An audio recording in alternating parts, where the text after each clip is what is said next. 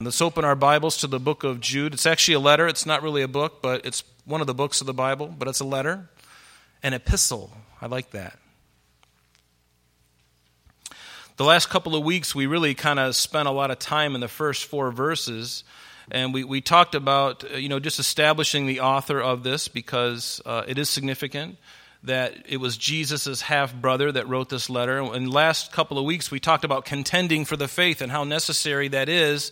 It was necessary for them at the time that this letter was written to the church in general, but even for us today, this is very applicable because we need to, more than ever, to contend for the faith. We need to strive. We need to struggle. Uh, we, need to, we need to get our feet firmly planted and, and dig in our heels because there's a lot of things trying to sway us, a lot of cultural things that are trying to sway us and get us off the mark. And we need to be straight as an arrow. We need to be following Jesus. We don't follow a man, we don't follow a movement, we don't follow anything. We follow Jesus, right? That's, what, that's who we follow. We don't follow Calvary Chapel even. We follow Jesus Christ. And we love his word, amen? And so that's why we are here. And so we looked at contending for the faith. And, um, and also the, uh, the exhortation or the warning, actually, that certain men have crept in unnoticed and are delivering doctrines um, and, and, and lewdness. And, these are men that don't even know the Lord at all. These aren't just wayward believers or uh, backslidden believers. These are men whose intention is to destroy the faith of some and to deny Jesus Christ and to deny his word. That was their intention, and they are all around us today. And many of them are on television. Charlatans. And this is never easy to say because I hope I'm never one of them. I hope I'm never one of them. My desire is to stay true to the Word of God and to love Jesus Christ and to worship Him alone. And I know that's your desire. So we looked at verses 1 through 4, but I would like to uh, get into uh, 5, and, and if the Lord allows us to to finish this chapter today. I don't know if it's going to be possible, but we'll give it a shot. But we'll certainly get through a good chunk of it. So let's look at. Um, let, us pick up in verse three, but we're really going to start in verse five. So in verse three of this. Uh, Jude says, Beloved, and again, when he says beloved, he's saying, Dear friends. That's kind of the, the, the salutation. He, he's talking to people that he knows. And so he says, Beloved, while I was very diligent to write to you concerning our common salvation, I found it necessary to write to you, exhorting to contend earnestly for the faith, which was, notice, once for all delivered to the saints. You might want to underline that if you haven't already. And why? Why is it necessary for us to contend earnestly for the faith? The answer is verse 4 because certain men have crept in unnoticed, who long ago were marked out for this condemnation. Ungodly men who turn the grace of our God into lewdness and deny the only Lord God and our Lord Jesus Christ. And so we go on. But I want to remind you, though you once knew this, that the Lord, having saved the people out of the land, afterward destroyed those who did not believe. And the angels who did not keep their proper domain, but left their own abode, he has reserved in everlasting chains under darkness for the judgment of the great day, as Sodom and Gomorrah. Notice he's drawing a comparison here. As Sodom and Gomorrah and the cities around them, in similar manner to these, having giving themselves over, giving themselves over to sexual immorality and gone after strange flesh. Boy, that's an interesting phrase. Kind of sounds kind of spooky. Something you want to stay away from is strange flesh. Amen. so, and they're set forth as an example. He tells us, suffering the vengeance of eternal fire. And likewise, also, these dreamers, they defile the flesh, they reject authority, they speak evil of dignitaries. And yet, Michael the archangel, in contending with the devil, when he disputed about the body of Moses, dared not bring against him a reviling accusation, but rather said, The Lord rebuke you. But these, they speak evil of whatever they do not know, and whatever they know naturally, like brute beasts, in these things they corrupt themselves. Woe to them! For they have gone in the way of Cain. They have run greedily in the error of Balaam for profit and perished in the rebellion of Korah. And that's, that may be all we get today. We'll see. But uh, let's look at this. Let's go back in verse 5 here. This is an interesting thing. Now, there's some interesting things that we're going to be talking about today, and you may not agree with them, and that's okay. And they're a little bit dark, I'll be honest with you, because these are kind of some, some dark things. And in fact, this whole letter is full of warning, and it's full of exhortation, but warning about what's coming and um, the, the eternal consequences of people like this. And he gives us examples in the Old Testament and even things yet future of their doom and so this is not one of those necessarily feel good messages. I can't wait to get to the Gospels um, because after we get through this, we're going to get right into Revelation. That's going to get interesting too. But um, so if we look at verses 5 through 16, the Lord is, saying that just as the old apostates received judgment, so will the new ones. And anyone that comes after them will be judged in like manner. And the thing we have to remember is that God does not show partiality. He's not, he doesn't treat one group one way and another group the one another way. God is consistent. He judges sin. And even as a believer, when we sin, he chastens us to, to instruct us. That's the difference between being in Christ and outside of Christ. When you're in Christ, God chastens you with the intention of giving you instruction to get you back on the path again. If you're an unbeliever and you continue in your unbelief until you take your last breath and you are judged, you are judged for that sin or those sins that you've committed. And even during your life, the, the consequences uh, of the sins that you've made, there are always consequences. That's why we look around us and we see so many people's lives such a wreck because they've never bowed their knee to Christ. They've never submitted themselves to the Word of God. They have no authority. In fact, they despise authority. And as a result, their lives are a complete train wreck. And it's just one train wreck after another. Have you known people like that outside of Christ? Even sometimes in Christ, you find people like that, but especially outside of Christ, it's just one calamity after another. And a lot of it they brought on themselves because of the choices that they've made. And see, God is no partial. He's not partial. He, does, he, he's hard on all of us because He knows what's best for us. I don't know what's best for me. Certainly, before I knew, came to Christ, I didn't know what was good for me. I thought I knew best. But now I know Him. And I know that he is the example, he is the standard. In fact, in Hebrews, uh, speaking of believers, um, the author says this For whom the Lord loves, he chastens, and he scourges every son whom he receives. And he does that because he loves us. A father may uh, discipline us for a season, but God does it for our good and he knows what to do and he knows the length and he knows how severe it needs to be. And every one of us is individual it's not the same for you and it's not the same for you. It's just god's custom made sort of thing that he does. And he knows you may be able to get away with that much of that particular sin and another person only gets away with that much that much of it before they get um, before the lord really starts bringing uh, chastening upon them. We don't always understand that. We don't think it's fair and it really isn't but God is just. He's not always fair in the, in the sight of the world.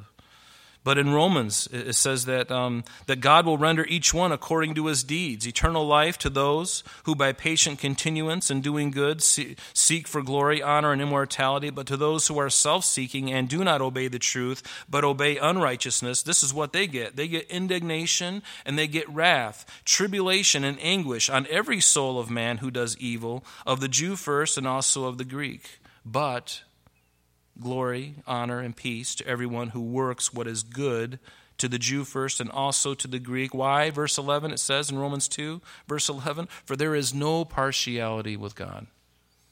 He's not partial. So we get into verse 5, and he says, But I want to remind you, though, once you knew this, that the Lord, having saved the people out of the land of Egypt, afterward destroyed those who did not believe. Notice that out of, all the people, um, all the children of Israel who fled Egypt, only Joshua and Caleb and the younger generation were the ones who made it into the promised land. The rest of them died. Aaron and, and Moses himself and that older generation, they all died in the wilderness. And why was it? Hebrews tells us. It says because of their unbelief. Because of their unbelief.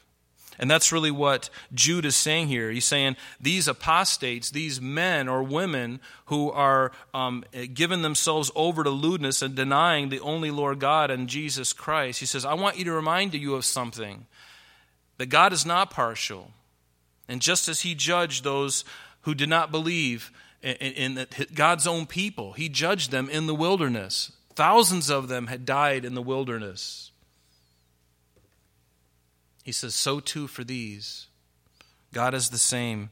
And he goes on and he says, The angels who did not keep their proper domain, but left their own abode, he has reserved in everlasting chains under darkness for the judgment of the great day. Now, this is a really interesting can of worms, isn't it? It's funny to me, it's, it's not funny, it's just interesting how Jude just nonchalantly just pulls this verse out, sticks it in there, and just keeps going. And you're like, oh, wait a minute. What is this all about? And you got to understand something that this idea that I'm going to share with you today, I believe, was very common to them. And it's uh, common because he didn't really see the need to elaborate on it, which means that his audience probably understood what he was talking about. He probably, they probably understood what he was talking about. So let's just get into this a little bit, okay? Because this is one of those crazy uh, verses of Scripture, and uh, we need to take a look at it. If you would turn to 2 Peter chapter 2. We're going to look at verses 4 through 6 here. But notice what I just read. Now, Jude is saying, just like these, just like these Old Testament and even these angels, and the angels who did not keep their proper domain, they didn't keep their estate, they didn't keep their abode, the place where they were dwelling. They, did, they were supposed to remain in heaven, they were supposed to remain there and, and stay in that form. But notice, but they left their own abode, and notice it says that God has reserved them in everlasting chains under darkness for the judgment of the great day. The great day is still in front of us, isn't it, in time? Actually, from your perspective, I'm pointing backwards, but and the, on the timeline here, it's still yet in the future for even us. But notice what it says in 2 Peter chapter 2, beginning in verse 4. He says, For if God did not spare the angels who sinned, but cast them down to hell, and delivered them into chains of darkness to be reserved for judgment, and did not spare the ancient world, but saved Noah, one of eight people, a preacher of righteousness, bringing in the flood on the world of the ungodly, and turning the cities of Sodom and Gomorrah into ashes, condemned them destruction, making them an example to those who afterward will live ungodly. Notice that this unlawful, there's something really interesting about this. There was a unlawful and wicked crossing of the boundaries. this is a real spooky verse, but we're going to get into it because they left their first abode. May ha- them doing this may have been what produced the giants in the time before and after the flood. The Nephilim, I'm referring to specifically. These fallen ones. This may have been what happened, a race of people that God had pronounced judgment upon. And we know them as the Nephilim, the Rephaim. We know them as the Anakim, the Emim, the Zamzummim. We see them before the flood. In fact, they are one of the reasons why God brought the flood because of the wickedness of man and because of this race of people, God saw that it was wicked. It was really, really wicked. And there's something really interesting about this because we're going to go to Genesis. You might as well turn there uh, because something happened before the flood and it also occurred again after the flood. Turn with me to Genesis chapter 6.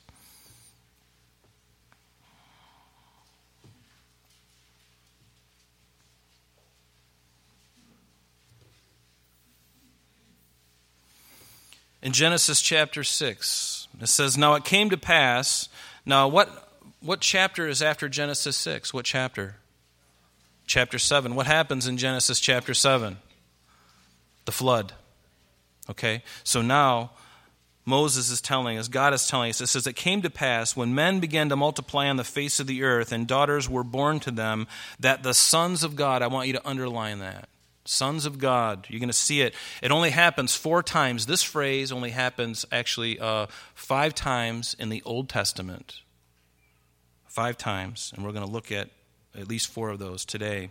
Notice that the sons of God, they saw the daughters of men, that they were beautiful, and they took them wives for themselves, all whom they chose. And notice, now let me ask you a question. this is just logic.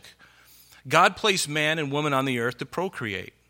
That's a very common thing. He said to Adam and Eve, Be fruitful and multiply.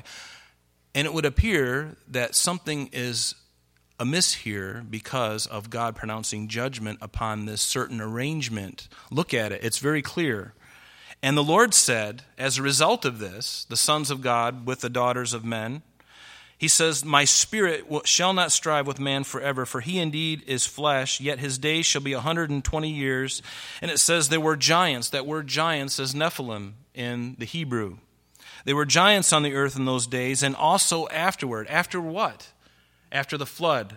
And he's going to share that with us in the very next chapter. But even after that, when the sons of God, underline that again, the sons of God, even after the flood, they came into the daughters of men, and they bore children to them, and these were the mighty men who were of old, men of renown. So this wicked activity had to be more than just a normal physical relationship between a woman and a man. Otherwise, God wouldn't have pronounced such warning and, and, a, and a decisive blow to it. Does that make sense?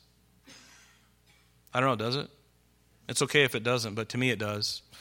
Because he, he commanded them to be fruitful and multiply. But there's something about these sons of God.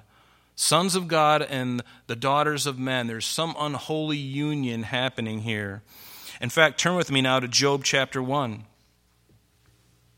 So now we've seen two of the instances in the Old Testament where the sons of God comes about. And my point in doing this is to prove something to you. Because it's good for us to read the Bible and read it with your mind. You don't have to check out your brain when you read the Bible. Read it and think about it. And I think you'll agree with me what I'm going to share with you today makes sense. And by the way, I'm not the only one who feels this way, so it's I'm not I'm not trying to teach you something that's weird and aberrant, okay? But notice what it says in Job chapter 1 and verse 6.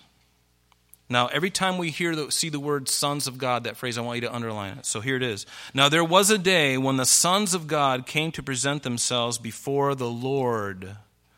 And Satan also came among them. And the Lord said to Satan, From where do you come? So Satan answered the Lord and said, From going to and fro throughout the earth and walking back and forth on it. And then the Lord said to Satan, Have you considered my servant Job? There is none like him in all the earth, a, a, a blameless and an upright man, one who fears God and shuns evil. But notice that phrase, sons of, or sons of God. Let me ask you a question. Just based on what we've read so far, does the word, the phrase sons of God, does that sound like a, a, a people like you and I? I don't stand in the presence of God I mean, right now, I mean, not in the flesh, right? In order to stand in the presence of God, as this is describing to me, and to have Satan present, is God a spirit? He is.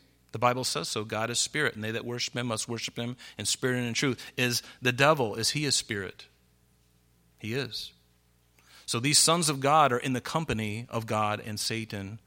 Now turn with me to Job chapter 2. Just go over one chapter and look in verse 1. And it says, Again, again. there was a day when the sons of God came to present themselves before the Lord, and Satan also came among them. And he says the exact same thing, a little bit variant. But the idea is these are angels. These sons of God, Ben Elohim, which means sons of God, these are angels, and specifically fallen angels. These are demons. These aren't men like you and I would think of them. Because in order to be in the presence of God, you've got to be in the same dimension. You've got to be in the same physical thing. I mean, uh, has anybody, nobody, the Bible says that no one has seen God and lived in, his, in, in spirit, right? For us to stand before God as spirit, we would vanish in his glory. And then finally, in Job 38, you don't have to go there. Let me just read this to you, but it's in verse 7. But I'm going to read verse 4. It says, Uh, finally, God is opening up to Job. And he says, Job, where were you when I laid the foundations of the earth? Tell me if you have understanding. Who determined its measurements? Surely you know. Or who stretched the line upon it? And to what were its foundations fastened? Or who laid its cornerstone? And here's the verse Then the morning stars sang together, and all the sons of God shouted for joy. These are angels, these are not men. Does that make sense? Is my, is my brain soft? Or is, does that make sense? These are angels. All five references in the Old Testament speak of angelic beings, not men's souls. The, in, the, in the New Testament, the phrase sons of God appears, but it's only speaking of believers. But in the Old Testament, there's only five of them. And for the ones that we read just now, would you agree with me that the connotation of those four don't sound very good? The Genesis, the sons of God going in and, and having relationships with, with women. and developing this race of giants that were wicked. And then Job, you know, these sons of God standing before God and the devil, presenting themselves before the Lord in spirit, their spirits, their, their demonic spirits. And these sons of God are demonic spirits that Jesus spoke of. You remember when we are in 1 Peter chapter 3, we looked at this, and we'll get into that briefly. But what was the purpose of the demons or the Nephilim or the fallen ones to do this? Why did they leave their first estate, as Jude is telling us? What was the point, really, for them to come down and to physically uh, make themselves uh, uh, physical and visible and to have relations with women, and then those offspring become. Uh, something genetically different than a normal union between a husband and wife. Wouldn't you agree that there's something kind of weird about this? these race of giants. The, the, the Bible is filled with this kind of stuff. We don't have time to go there. But these men of great stature, and they were all bent on evil. And it all goes back to the sin of these fallen angels leaving their first estate and God allowing it for some reason. And it happened before the flood, and God brought the flood and wiped everybody out. And guess who only inherited the earth after the flood? Noah and his wife and his three sons and their three, his, their three wives. Eight people. But yet the Bible says later on in Deuteronomy 13, verse 31, it says that the same problem started happening again. After God had judged the earth and they started to replenish the earth from Shem, Ham, and Japheth, all of a sudden we have the same problem where these fallen angels are coming down and they're having intimacy, intercourse with women, giving birth to, again, the Nephilim. I believe that's what happened. And, and it makes sense to me. And another reason they did this is to pollute the bloodline. All the scriptures, going back even to Genesis chapter 3, verse 15, talks about the seed of the woman crushing the head of the serpent. The seed of the woman is Jesus Christ. Who is the serpent?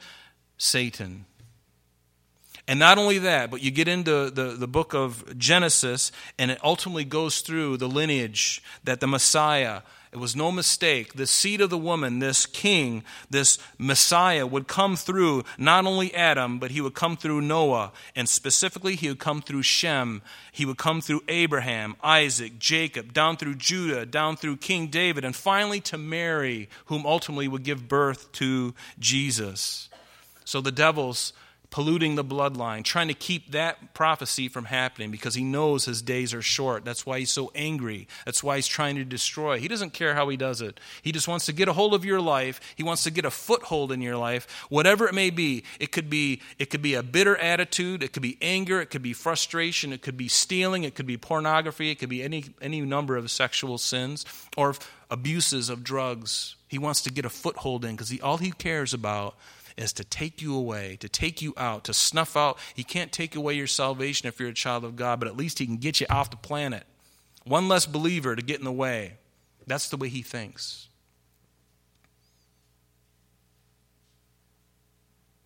He can destroy somebody who doesn't know Christ. That's his desire. Because they are the object of God's love. They are the object of why Jesus died uh, for them on the cross. Satan wants to destroy them, but even you as a believer, he wants to destroy you. He wants to destroy your witness. He wants to destroy you ultimately. And guess what? God has got his hand on you. He's got his hand on you. He's never going to let you go. So, this was a problem before and after the flood. And besides this, we know that angels, they're spiritual beings, they seem to have the ability to transform themselves from non physical beings into physical beings and vice versa. I believe that they materialized or transformed themselves into human form, and this they had demon seed capable of altering the DNA to produce these races of, of, of, of men that were these mutant giants. And again, the Nephilim, the Rephaim, the, eh, the Emims, the Zamzumims, Anak, Goliath, etc. These demonic beings also seem to have the ability to change form, like the locusts in Revelation 19. We're going to look at that briefly. And what about Genesis 19? Is it such a far fetched idea? Who were the three men that came to Abraham before he, they judged and destroyed Sodom and Gomorrah? There were three angels that appeared. Three angels, they appeared physically before Abraham. And one of them was a theophany, one of them was Jesus Christ himself, the angel of the Lord, and Abraham treated him as God. So, is it really a far fetched idea for a, an angelic being to take shape into something different? I don't think biblically, I don't think that's a far fetched idea. What happened in Judges 13? Do you remember when the Lord, uh, the angel of the Lord, uh, came to Manoah and his wife for, uh, and prophesied of the birth of Samson? Do you remember what happened there? The angel of the Lord appeared to them, and they were so excited about this news about having a son and then the angel of the Lord says, You're going to give birth to Samson, and this is what he's going to do. And he's going to take the Nazarite vow. No razor's going to touch his head, etc., etc. And he's going to deliver my people from the Philistines. And they were just, their eyes are dropping. And, and, and, and they're like, they know something's going on here that's supernatural. They go to make an offering to him on the fire on the altar, and he ascends in the flame. He was physical just a few moments ago, speaking with them. They could touch him, and all of a sudden he just goes up in the flame. That's what the Bible says. So these are spirits, angelic beings. It's spooky, isn't it? I don't think if, if you, you know, uh, I believe that there are people who can be possessed by demons, not, not believers. But non believers can be possessed by spirits. And I also believe that at times, as we've seen in history, that they can actually materialize into human form. And I think the Bible supports that.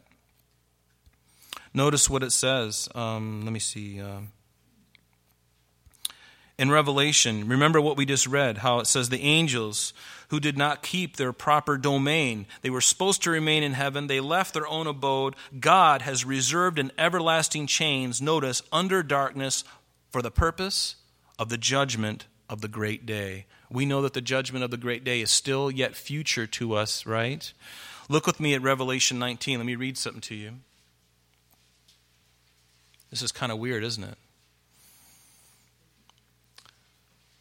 This is really fascinating stuff, and there's not a great deal of application other than don't be one of these people. don't be like this. In fact, you know, study your Bible and understand just the, the how how serious God is. He hates these things, anything pertaining to it. But notice these angels are in everlasting chains right now, reserved for judgment of the great day. Look with me. I'm going to give you two different scenarios because I believe that number one, God is going to use them perhaps in the very last day, in the great tribulation period. Remember, after the church is raptured, after the church is removed from the earth, there is going to be a period of time that the Bible says is, is called the Jacob's trouble or the, the great tribulation period, where God's wrath is going to be poured out upon a world that has rejected him. You and I, if you're a believer in Christ, you're not going to see that. You're going to be with him. But there are people on the earth that are going to be here. And at some point during the, the second half, we believe, of that great tribulation period, God is going to use these angels that we looked at in Genesis 6 that had, that have left their first abode, did this wickedness. God destroyed them and sent them into Hades. Maybe the lowest part of that could be Tartarus, it could be the abyss whatever they want to call it, it's the lowest part of that container, whatever that is. God places them in there. And even after the flood, this thing happened again, and they were destroyed, and they went right down to this place. And they're in chains in darkness, ready for the great judgment. And there's two different ways that I can see this happening. Let's look at the first one in Revelation chapter 9. This is kind of an interesting thing, though. God is, again, at this time is pouring out his wrath upon the earth. And it says, The fifth angel sounded, and I saw a star fallen from heaven to the earth. This is not a demonic being, this is a, a, good angel. And to him was given the key to the bottomless pit. That's where we get the word abuso, or the abyss. That's exactly what it means. And he opened the bottomless pit. He opened the abyss, and smoke arose out of the pit like the smoke of a great furnace. So the sun and the air were darkened because of the smoke of the pit. And then out of the smoke, locusts came out of the earth, and to them was given power as the scorpions of the earth have power.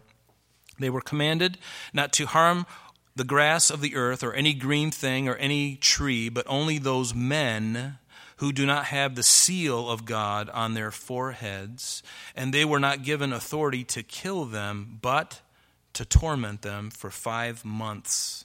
Their torment was like the torment of a scorpion when it strikes a man. In those days, men will seek death and will not find it. They will desire to die, and death will flee from them. The shape of the locust, he describes him here, was like horses. Notice there's a lot of uh, words like as and like, meaning that he, he's trying to describe something that he, he, he's never seen before. So he's doing his best to put words on this for us. So he says, on their heads were crowns of something like gold, and their faces were like the faces of men, and they had hair like women's hair, and their teeth were like lions' teeth, and they had a breastplates like breastplates of iron, and the sound of their wings was like the sound of chariots with many horses running into battle. They had tails like scorpions, and they were stings in their tails. Their power was to hurt men five months. And here's the funny thing actually, it's not funny at all.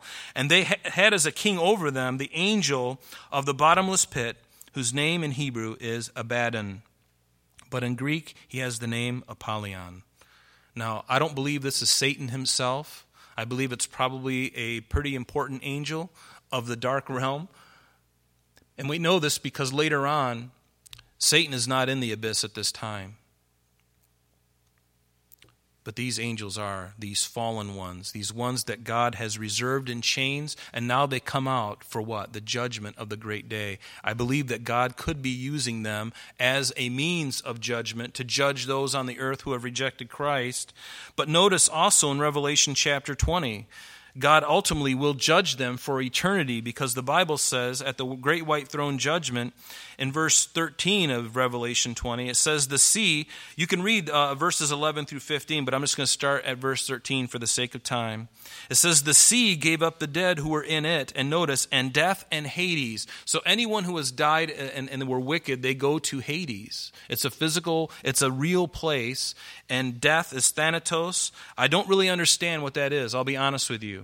I don't understand what death and Hades. I understand what Hades is, and I understand the people who are contained in Hades. Notice that God is going to deliver that all up.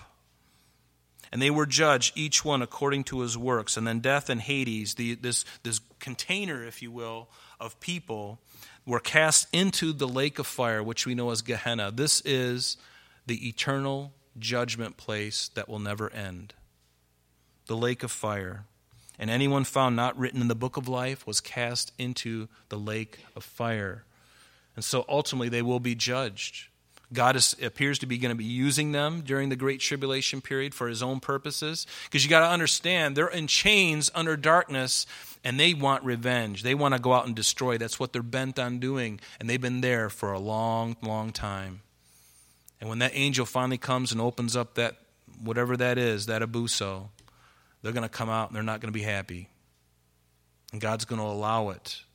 He's going to allow them. He's prepared them for a time. And I believe that is the time that He is preparing for them. And that brings into uh, relief, really, the verse that we looked at in 1 Peter. Let me just read it to you. In 1 Peter chapter 3, this is kind of related but somewhat different. It says, For Christ also suffered for sins. This is 1 Peter 3, beginning in verse 18. For Christ also suffered for sins, the just for the unjust, that he might bring us to God, being put to death in the flesh, but made alive by the Spirit. Notice verse 19. This is the one. By whom also he went and preached to the spirits in prison who formerly were disobedient. And he goes on here. And my point in this whole thing is, is Jesus, when he died on the cross, he went to Hades. Did he go there because he was a bad person? No. Because look, I want you to underline a couple words. The word preached in verse 19 is a word that means, it's a, a Greek word, it means kerusso, and it means to herald a victory. Does that make sense? Jesus didn't go to Hades because he was bad.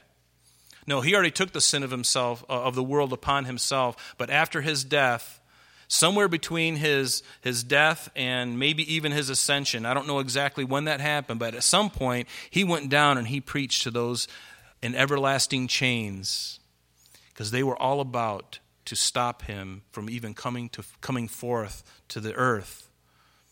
Remember in Genesis 6? Again, it's a um, uh, what's the word I want? Uh, it's a conjecture, maybe. But he went there to, to tell them of the victory over death and hell. Oh, hey, oh, oh, death, where is your sting? Oh, hell, where is your victory? Remember the psalm? I believe that Jesus, when he spoke to those spirits, he, he was preaching to them, but the word is very different than preaching like you and I know it. You and I, when we preach, we share the gospel. It's a whole different word. In fact, the Bible calls it evangelizo. It's a whole different um, Greek verb. But this one, kerusso, literally means to herald a victory. And why did he do that? Why did he go down there to tell them, your goose is cooked? Everything you tried to do has been foiled.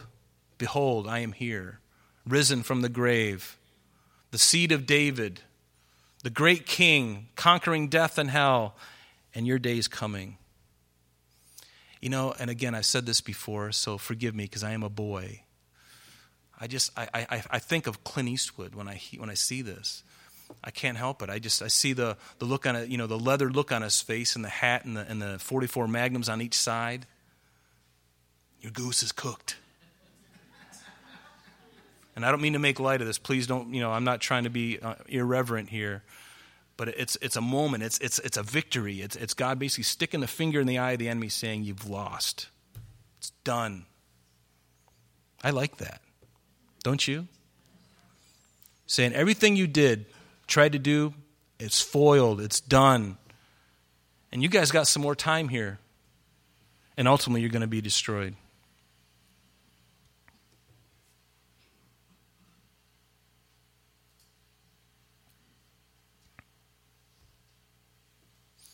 You can look at um, we kind of went into more detail on this on a teaching that was done on 1 peter chapter 3 verses 18 through 20 it was given actually on uh, april 7th of last year of 2019 you can see that on the online or on podcast. You can go back and you can listen to it. We go into a little more detail about that specific event but let's go on now. But i wanted to establish this idea that these angels that were kept and, and for judgment for the last day it goes all the way back to genesis and it goes through Job. These sons of God are angels, they're fallen angels.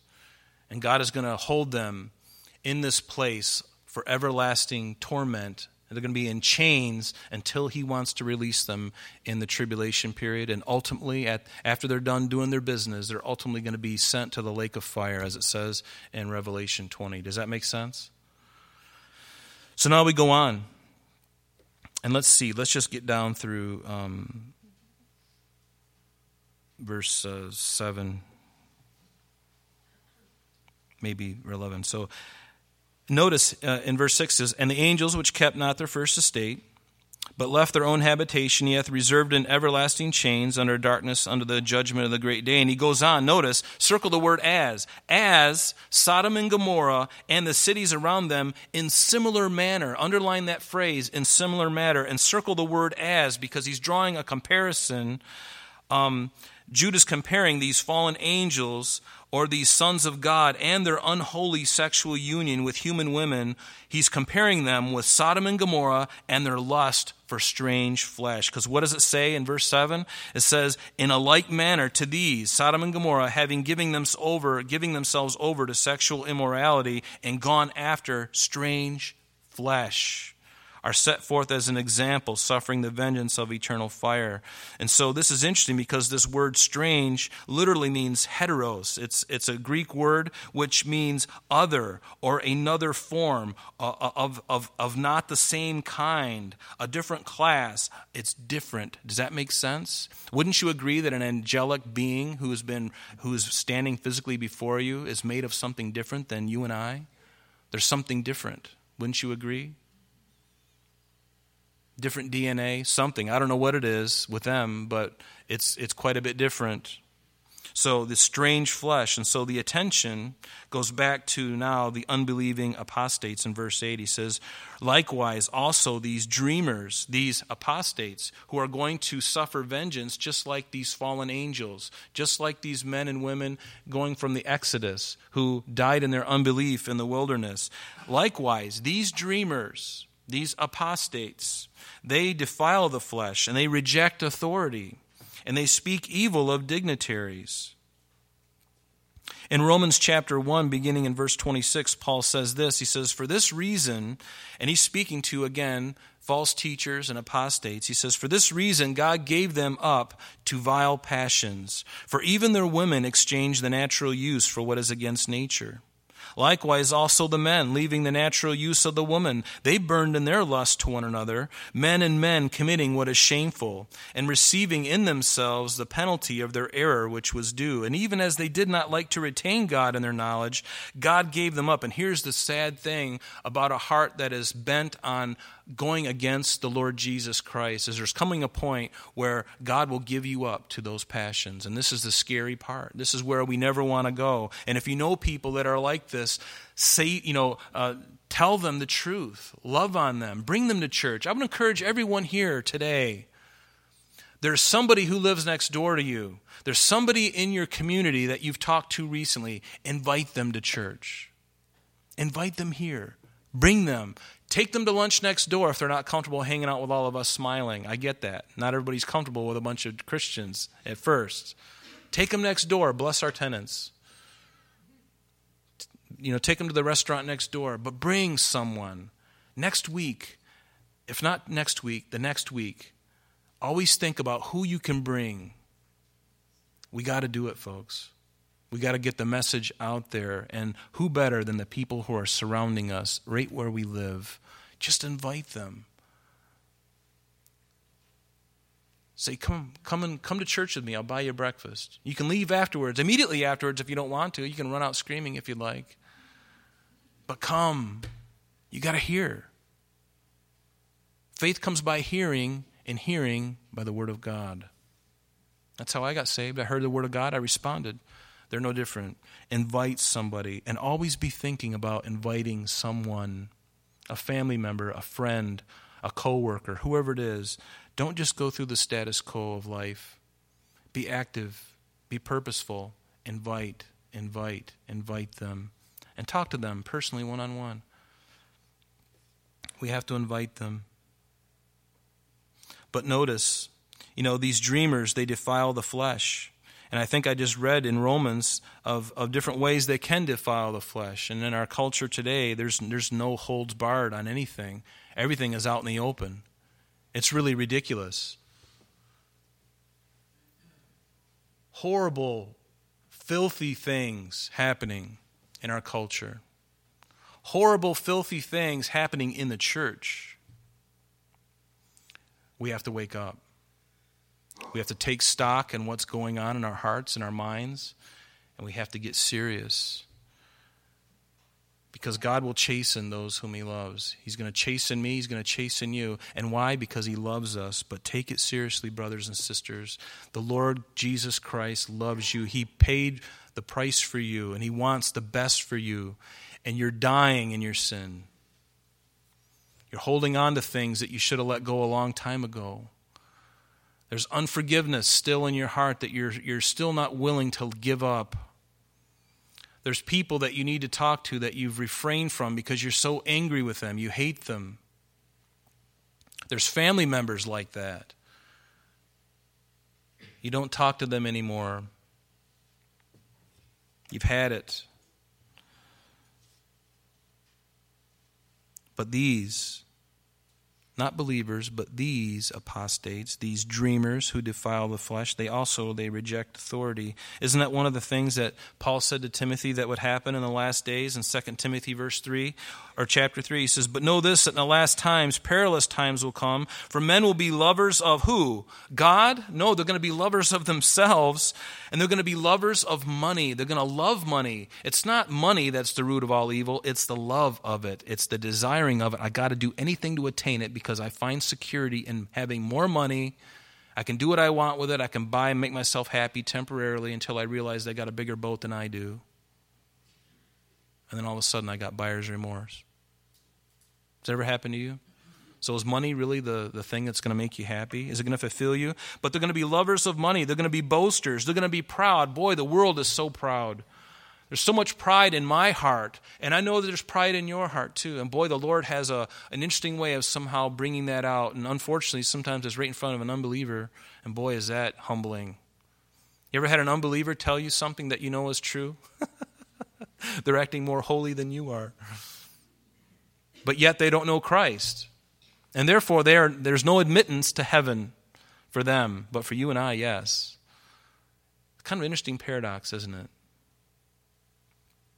But notice, they'll be blasphemers, and here it is they'll be disobedient to parents. They will reject authority, and it, and it starts in the home. It starts with a, a young person rejecting their parents, rejecting the authority, and then it happens on the workplace. And then, if and, and because the, the, things are so messed up, so many. Uh, so many uh, employers are having such a hard time getting good workers, they put up with all this nonsense because there's so few good people out there that they can trust, that submits to their authority, that will do what they want them to do. Instead, they hire somebody who wants to take over the business. Well, you're not doing it right. You should do it this way. And they're frustrated. But there's people, they reject authority. We've learned in the last couple of decades that crime does pay and that there are no real bad consequences for most of the evil things that we might do. There's no deterrent today in our justice system, very little deterrent. I saw this in the news recently uh, in January, in the beginning of January. And I am looking at the screen snap of the, of the headline, and it says California expands law against school suspension. Why am I bringing this up? Because of the rejecting of authority. That's why I'm bringing this up, is because that's the place we live in. And that's who these apostates, that, that's part of their MO, is rejecting authority. And look what's happening. In California, they expand the law against school suspension. It starts July 1st of this year, and this is what it is students can't be suspended for willful defiance or disruptiveness in the classroom. And the existing law applied to grades 1 through 3, but they just expanded it because it was such a great thing to begin with. They expanded it for grades 4 and 5. What a blessing, huh? You can do whatever you want. You can go up to your teacher and you can squirt her in the face with an acid in, in a squirt gun. I mean, I'm being a little exaggerating here, but you can go up and you can call her names. You can be disruptive to class. They can't send you home. When I did that stuff when I was little, the principal spanked me with a paddle. Remember those days? And then my mother was called, and she had to be called home from work. Very inconvenient for a parent to come in the middle of the day when their employer's paying them, they got to pick up the child. I would get another spanking. My mother applied the Board of Education to the seat of learning, and it was effective. It was effective, but not now. You can get away with anything. Don't spank your child. Now, there's a difference between beating and, and spanking. With my daughter, I'd always say, You're going to get three. And I wouldn't do it when I was mad. I'd wait. If I was angry, I would wait, send her up to her room, and then I would wait until I wasn't angry. And then I said, There's three spankings coming. And that way I could graduate how much I needed. But there was never left any marks on her for more than, you know, two weeks. I'm only kidding. There was, there was no marks on her after 15, 20, 30 minutes, the redness goes away. She's learned a lesson. I haven't beat her. She learns a lesson. But not today. We know better. Psychologists say you ruin their self esteem. And now we got a whole bumper crop of kids growing up that reject authority because there is no authority. They've never learned authority. My mom is a retired police officer, and she told me, and my brother is a major actually on the sheriff's department down in Lee County. And he remember, they remember when they first started on the road many years ago that there was a reverence, there was a respect for the police officer. It was fading, but there was a respect for authority. And when somebody would turn on the gumballs and you know the, the lights in the car, and he'd pull somebody over, that person was like straight as an arrow, you know, and they were very uh, congenial, very forthright, whatever you need, very kind, um, you know, and there was a respect, right? But not anymore. Young juveniles can walk up to a police officer and spit on him. They can call him all kinds of names right to his face, and he can't do a thing about it. He can't, he can't even carry a gun. In some places, you can't even carry a gun. It's like, what, what are you going to do if it really comes down, you know? So, what's my point? We're breeding a, a culture. A culture has already been bred, actually, rejecting authority. And what do you think the end of that is? It's really, really, really ugly. And you're seeing it. And we're seeing it, aren't we? The only solution, and I'm going to stop here, the only solution for all of this nonsense is for people to wake up and get in their right mind. Nobody's thinking anymore. They're not even thinking biblically, they're not even thinking rightly. Our culture has to wake up. The administrators in the schools, they're too afraid to apply any kind of discipline at all. Like California, Kid can shoot spitballs at the teacher all day, and nothing happens.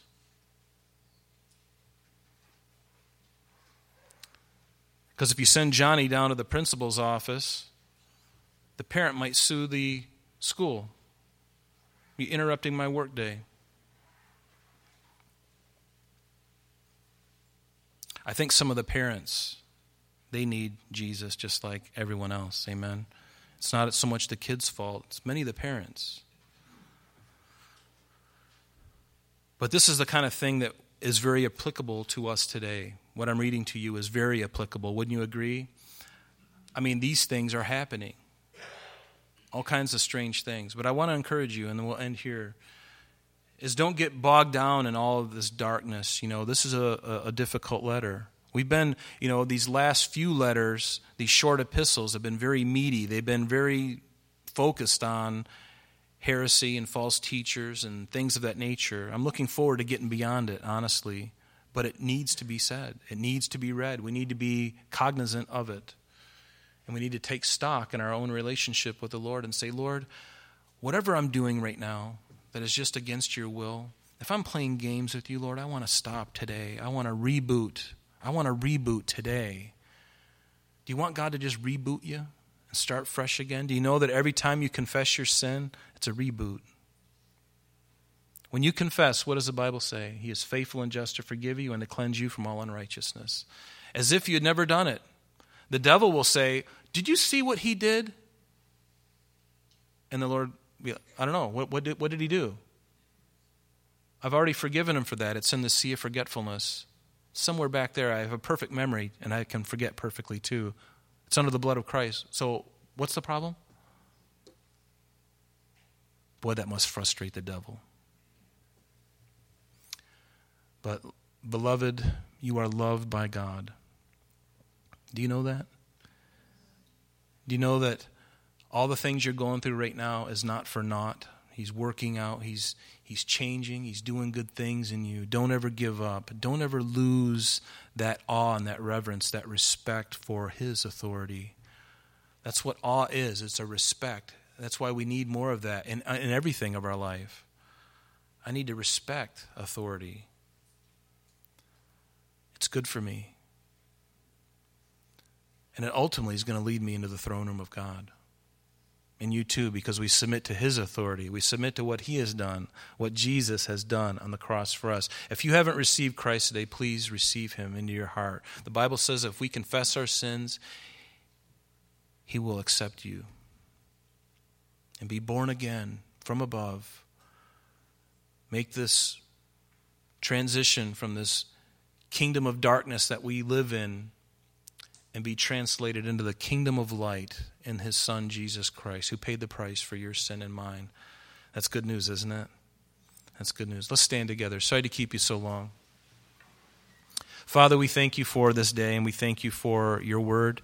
And Lord, we pray that you bless us this day. Lord, keep us safe, Lord, today and keep us all healthy, Father. We pray for your blessing upon this entire fellowship, for every single one, every single child, every single family member, Lord, present or, or absent today. Lord, pour out your spirit upon this fellowship.